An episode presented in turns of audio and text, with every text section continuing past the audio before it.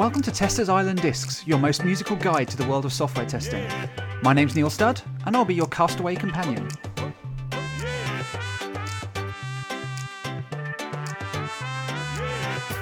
Welcome to another episode of Testers Island Discs, where today I'm delighted to be talking to Alan Page. Alan doesn't really need an introduction, but I'm going to try and give him one here without blowing his ego too much. Alan was one of the first test authors that I ever encountered. Uh, his book, How We Test Software at Microsoft, and his book about automation, The A Word, were two of the first books that really started to shape my testing career for me. He was also one of the first testers who made a podcast that I subscribed to, his podcast A B Testing, which he presents with his former Microsoft colleague Brent Jensen, has been going for about three and a half years now. And after a career spanning over 20 years at Microsoft, Alan now works as Director of Quality for Services at Unity Technologies. And in March next year, he's going to be speaking at Test Bash Brighton, telling us all about his experiences in modern testing. Welcome to the podcast, Alan. Thank you for having me. I'm really excited to be here. It's an absolute pleasure. How does it feel to be on the other side of the uh, the podcast uh, mic this time?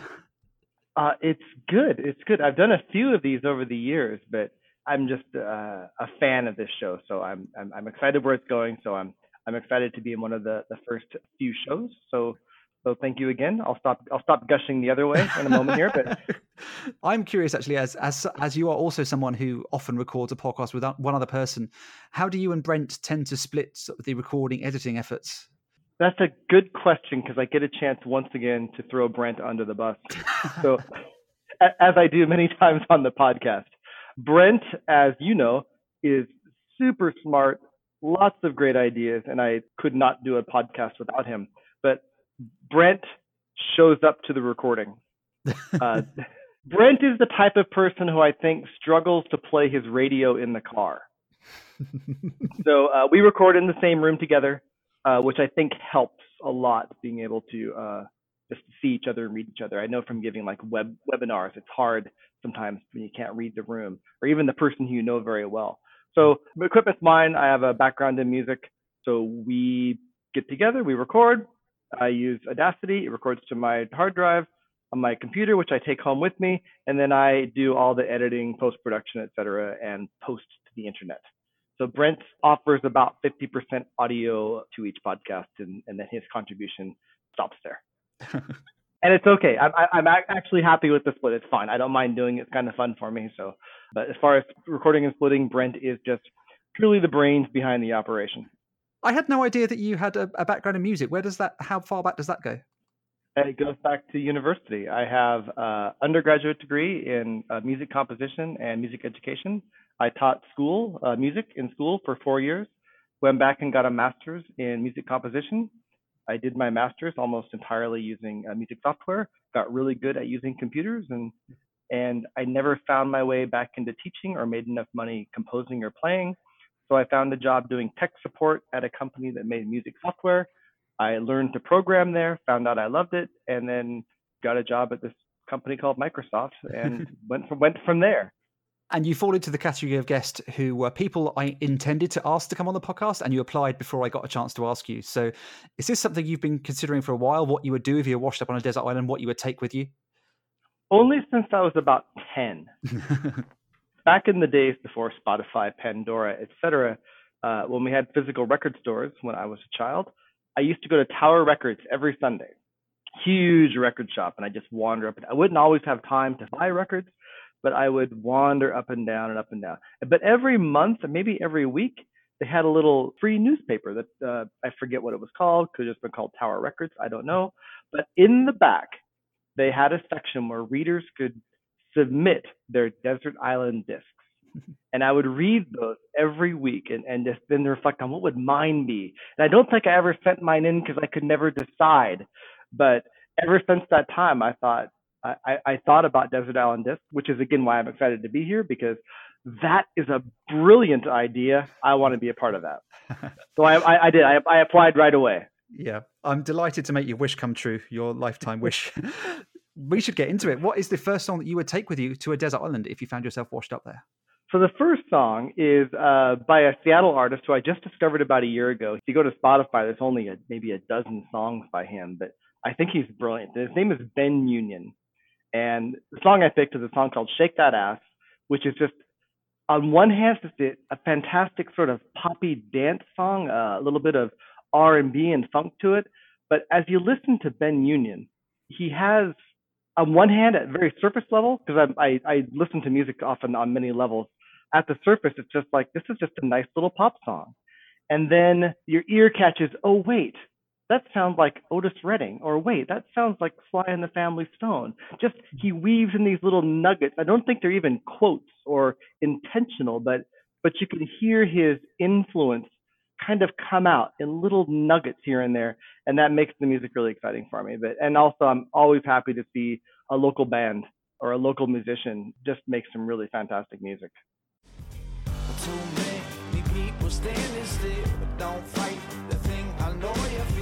That's right, I know you want to thrill. Tonight we're gonna have some fun. Two drinks, to three for everyone. And when the music moves your soul, shake that ass. If you really wanna dance with me, I think I feel like fire. If you really wanna feel the heat, then shake that ass. That was Ben Union with Shake That Ass. Now, Alan, on your podcast over the last few months and in your upcoming talk at Test Bash, you talk a lot about modern testing. So, what is it about testing where we are right now that's different to testing from, say, five or 10 years ago? I think there are, in some ways, subtle differences, in some ways, some pretty major differences. And again, it's a continuum, it's not a dichotomy of traditional versus modern. And what Brent and I have been calling modern testing is actually quite similar to what uh, Lisa Crispin and Janet Gregory describe in as an agile tester in their agile testing series, with the difference that Brent and I believe that the modern tester uses data as a much bigger part of their job. So on one hand, the modern tester is embedded in the dev team, but instead of being the person embedded in the dev team that writes almost all of the tests for the feature, they're much more the test coach or quality coach in helping the dev team create the majority of those tests.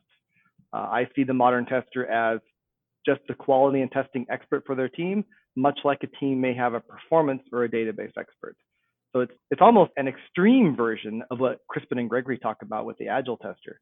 And like I said, in addition to the bringing that quality and testing expertise to the team and helping, as Brent and I put it, accelerate the team, accelerate the achievement of shippable quality, they also have that data piece where they're able to dig into customer data. They're able to make sure that the product is collecting the right amount of data to understand how the users are getting through scenarios, where they're seeing failures, and anticipating either through just analyzing the data or maybe even applying machine learning algorithms, anticipating where errors or where sore spots may appear in the future. Mm-hmm. So we've seen for a while that there's been the idea of having uh, what they call a T-shaped tester, so someone who has a, a breadth of skills and a, and a specialty in testing. Do you think that with this shifting role towards uh, more of a coaching role, is there need to, to have a, a, greater depth of skills than testers have had traditionally? I think I forget who came up with this model, but I think it's more of the paint drip model. If you mm. take a, a paintbrush full of paint and you paint it horizontally, there's a bunch of drips come down and some are bigger and deeper than the others, and that's sort of the shape we're looking for. It's someone who knows a little about a lot and a lot about a little. And we're going to go on to talk more about skills, both technical and these coaching skills that you mentioned, after we've heard more from your song selection. So, what's the second song that you picked for us? Uh, the second song requires a longer introduction. So, I'm what will come out in many of these songs is I'm a big fan of the singer songwriter, and if I'm going to be on a desert island, I I'm big into storytelling. I want songs that tell me stories. There's uh, a bunch of Bob Dylan I like, some John Prine that tell really great stories, even people like Kris Kristofferson. And this is a tough one. Uh, this will come out in the next description as well. But Matthew Sweet was and is a great sort of singer songwriter. But I picked a song by a musician, John Wesley Harding, who I became a fan of when I was in graduate school, so a long time ago. And mainly I started listening to him because his backing band on his first two albums was The Attractions, and I was a big Elvis Costello mm-hmm. fan. I liked his music, and then I found he had an, a solo acoustic set where it was a lot more of just him, and he has some great self-deprecating humor, and he writes some funny songs. But he's also just a really great writer and storyteller. He's the author of several books, but the song I picked is a song that again reflects on my Seattle heritage. It's called "There's a Starbucks where the Starbucks used to be," and the whole song is about sort of the the impermanence of change, but with a little jab of humor.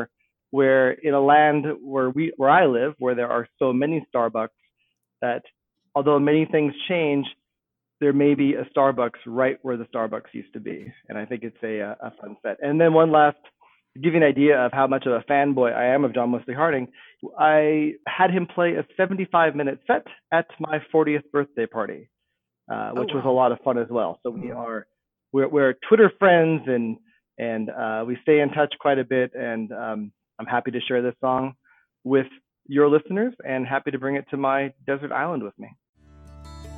There's a shed called Deer Creek, of which my one critique is there's no creek now and it's all deer free. There's a Walgreens where there were no walls, just greenery.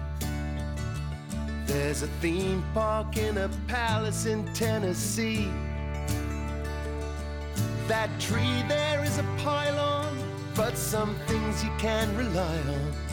There's a Starbucks where the Starbucks used to be. There's a Starbucks where the Starbucks used to be. There's a Starbucks where the Starbucks used to be. There's a hard luck story everywhere you look but all the glory. There's a Starbucks where the Starbucks used to be.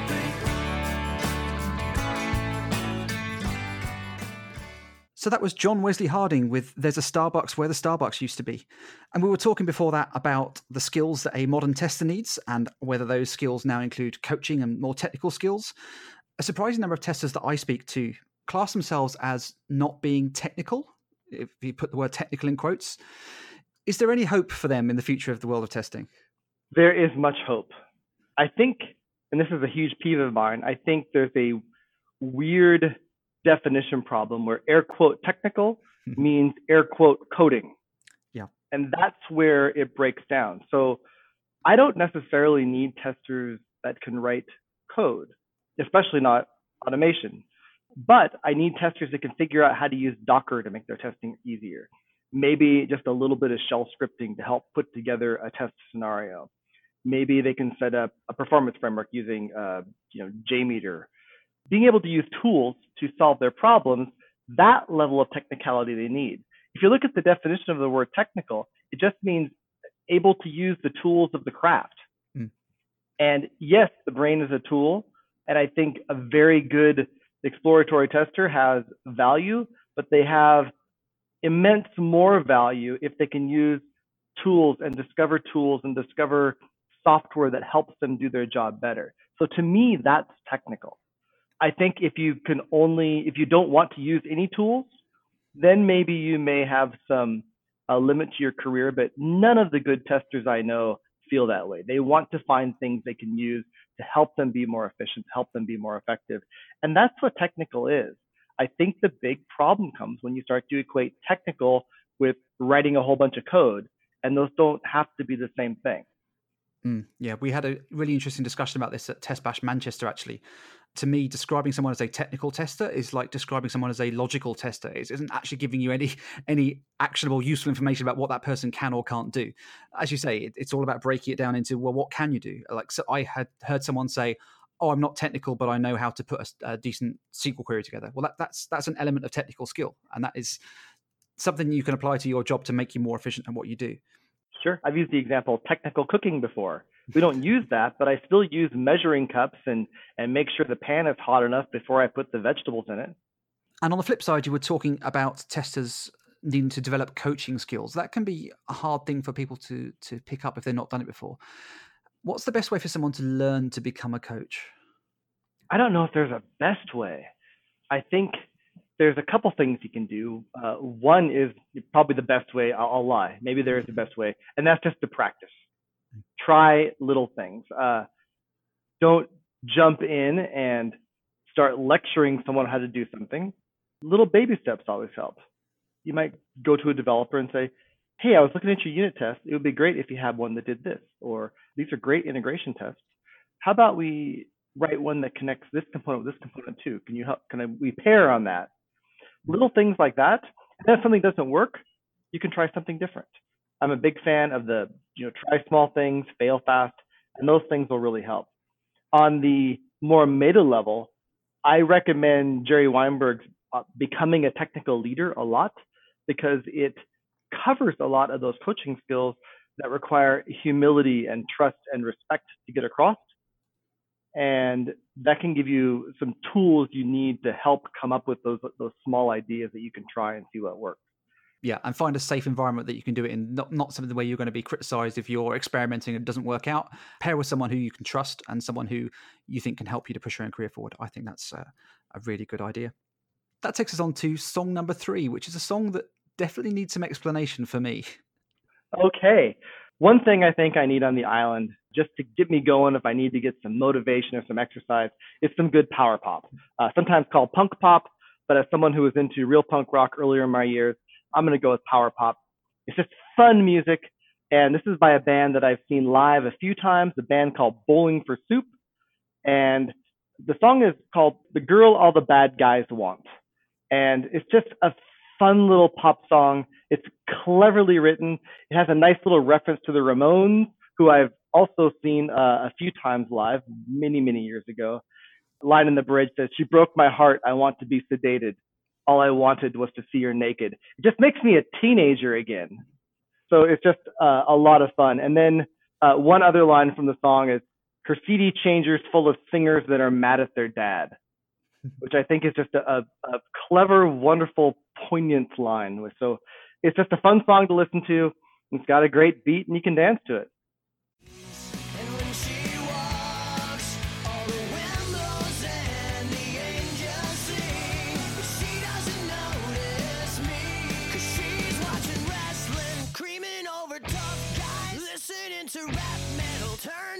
in her eyes. It's like a bad movie.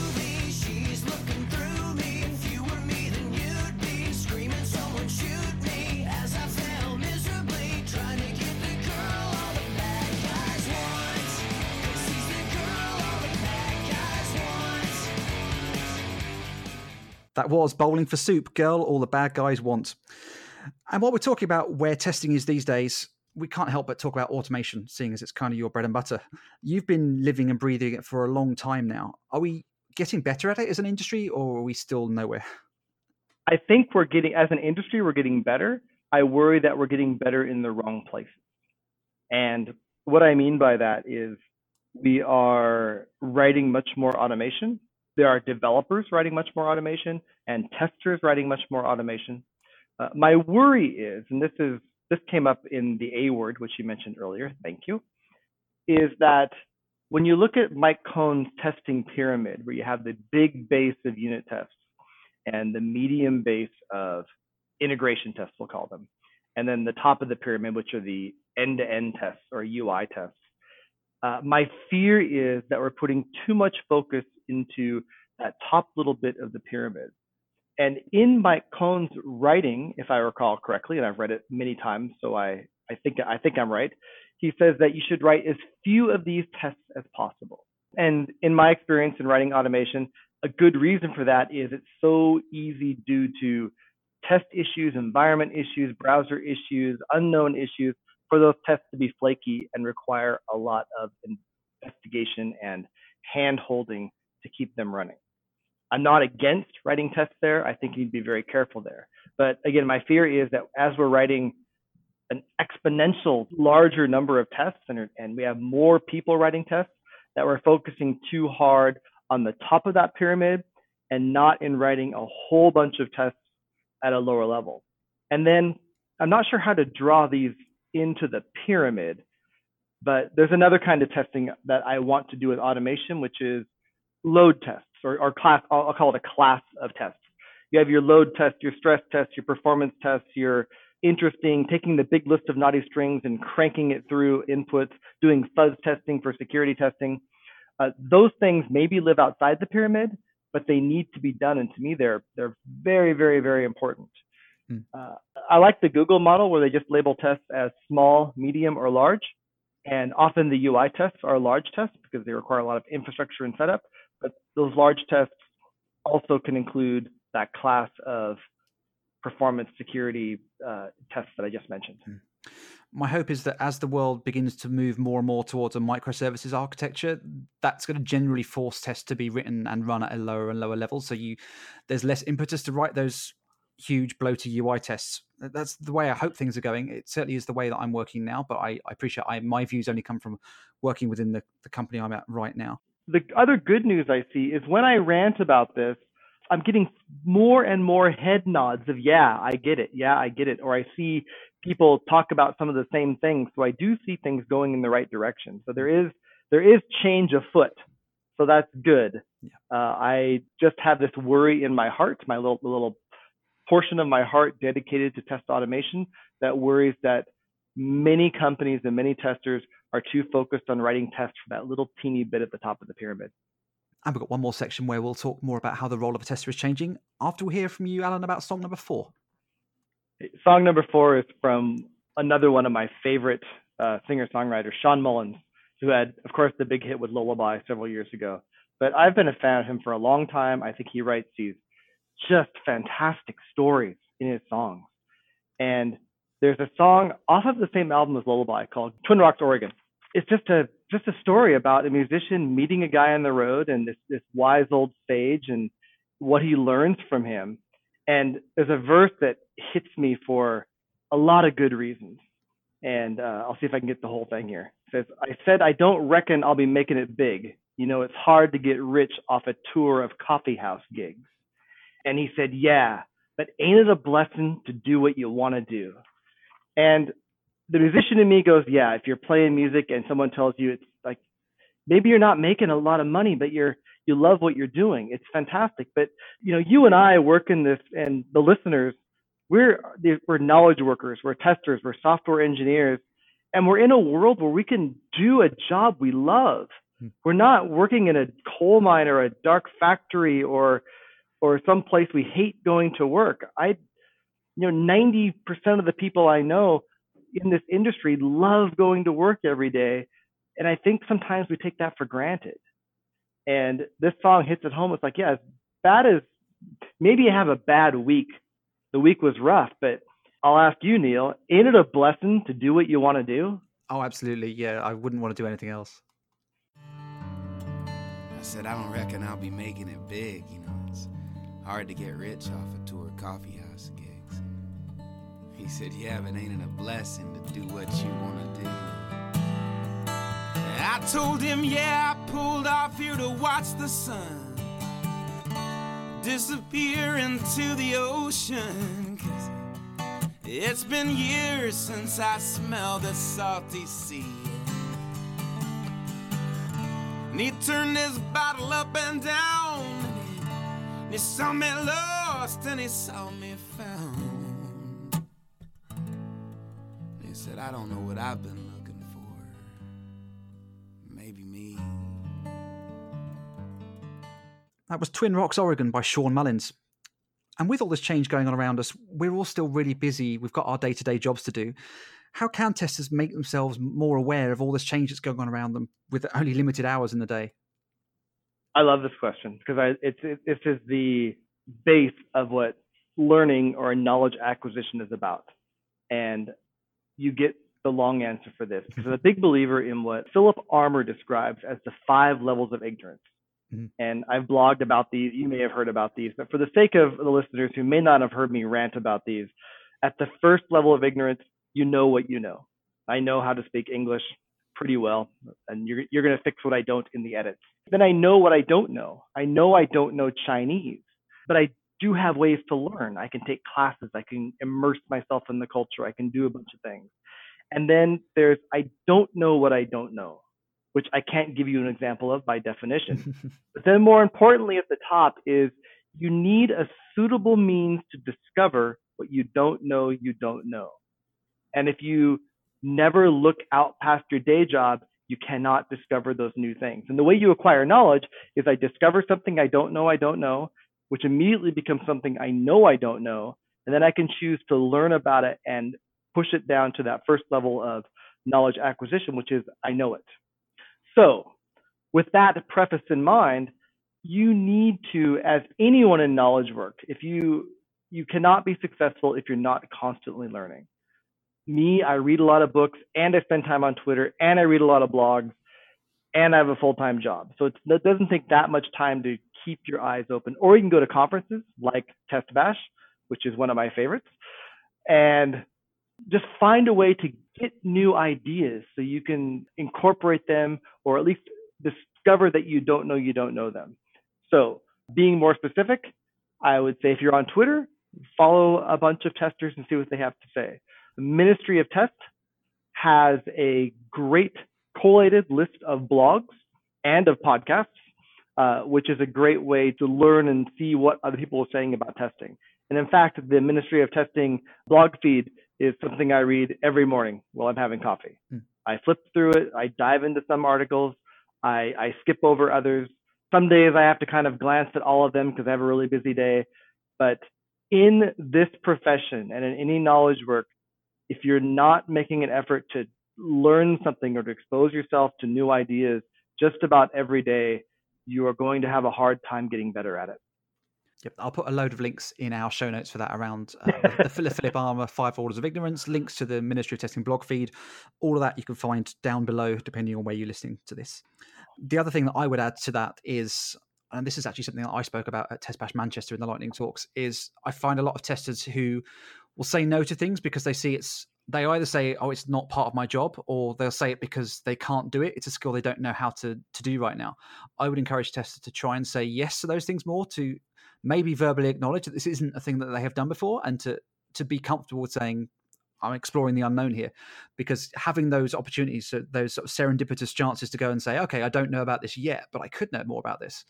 Being encouraged by your employer to be able to go and do that is is really useful. Let me tell you a story about that.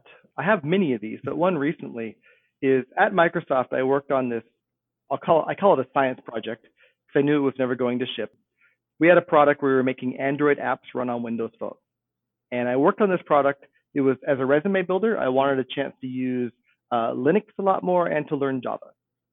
Uh, we got to a point where we one of the tasks on the board was to make sure that we had static analysis tools in place and automatic bug reporting for those errors found for our Java code.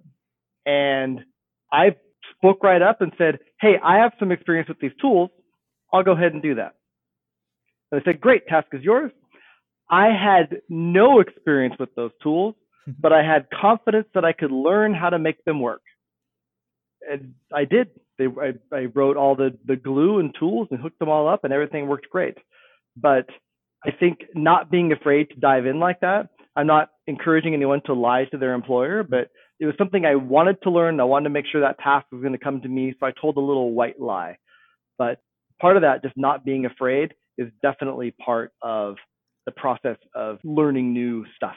And to bring it back around to where we started this section, if you do find yourself in a position where you need to do something that you haven't done before and you're not sure how to go about doing it, there are all these resources out there, be it blogs, be it Twitter, various Slack channels that are out there for you know the, the testing community is one of the most incredibly receptive communities I've ever seen to people who will actually just help people Absolutely. off their own back. Absolutely.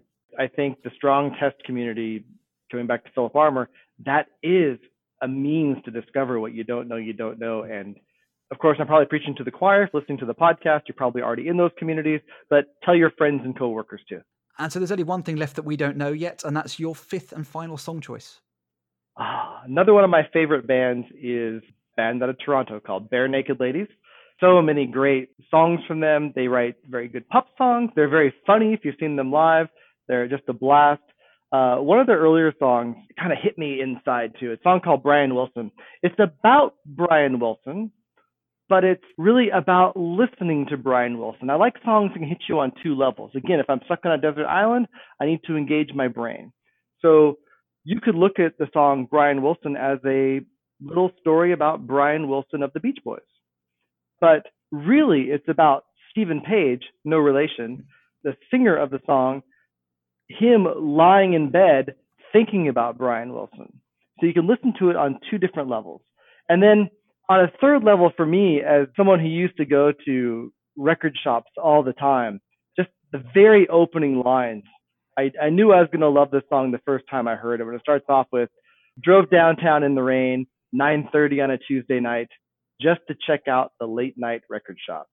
And that's me going down to a record shop called Cellophane Square in the University District in Seattle in high school. I was obsessed with music. So that that line hits and I love the story of Brian Wilson. I'm not going to go into the whole diatribe biography here, but it's just a song I know I can listen to a thousand times and not get sick of. So it's absolutely coming with me to the desert island. So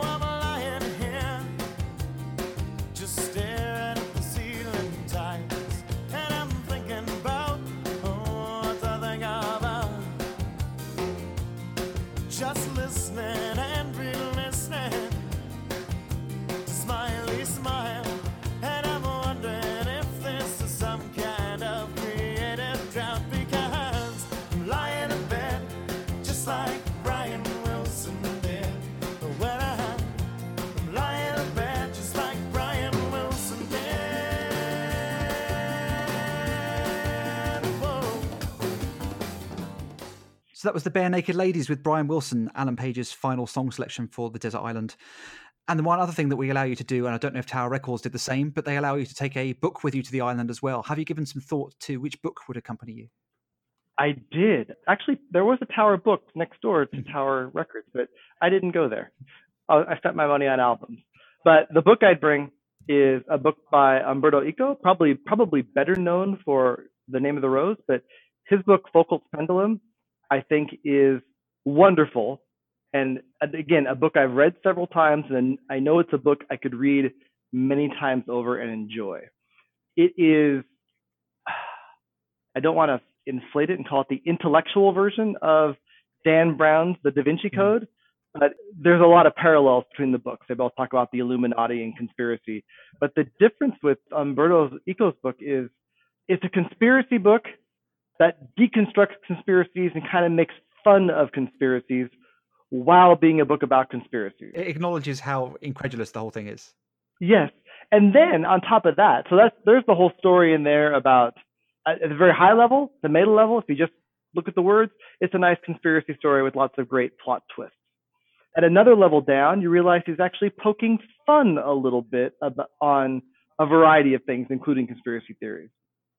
And then the other reason I would bring this book is because it's just filled with facts, just random facts that may or may not be adding to the story, but they're interesting. And it's one of the things that makes the book a little different every time I read it. And if, again, if I'm stuck on the island and I have nothing to read but one book, it's a book I know I can read again and again and keep my brain engaged.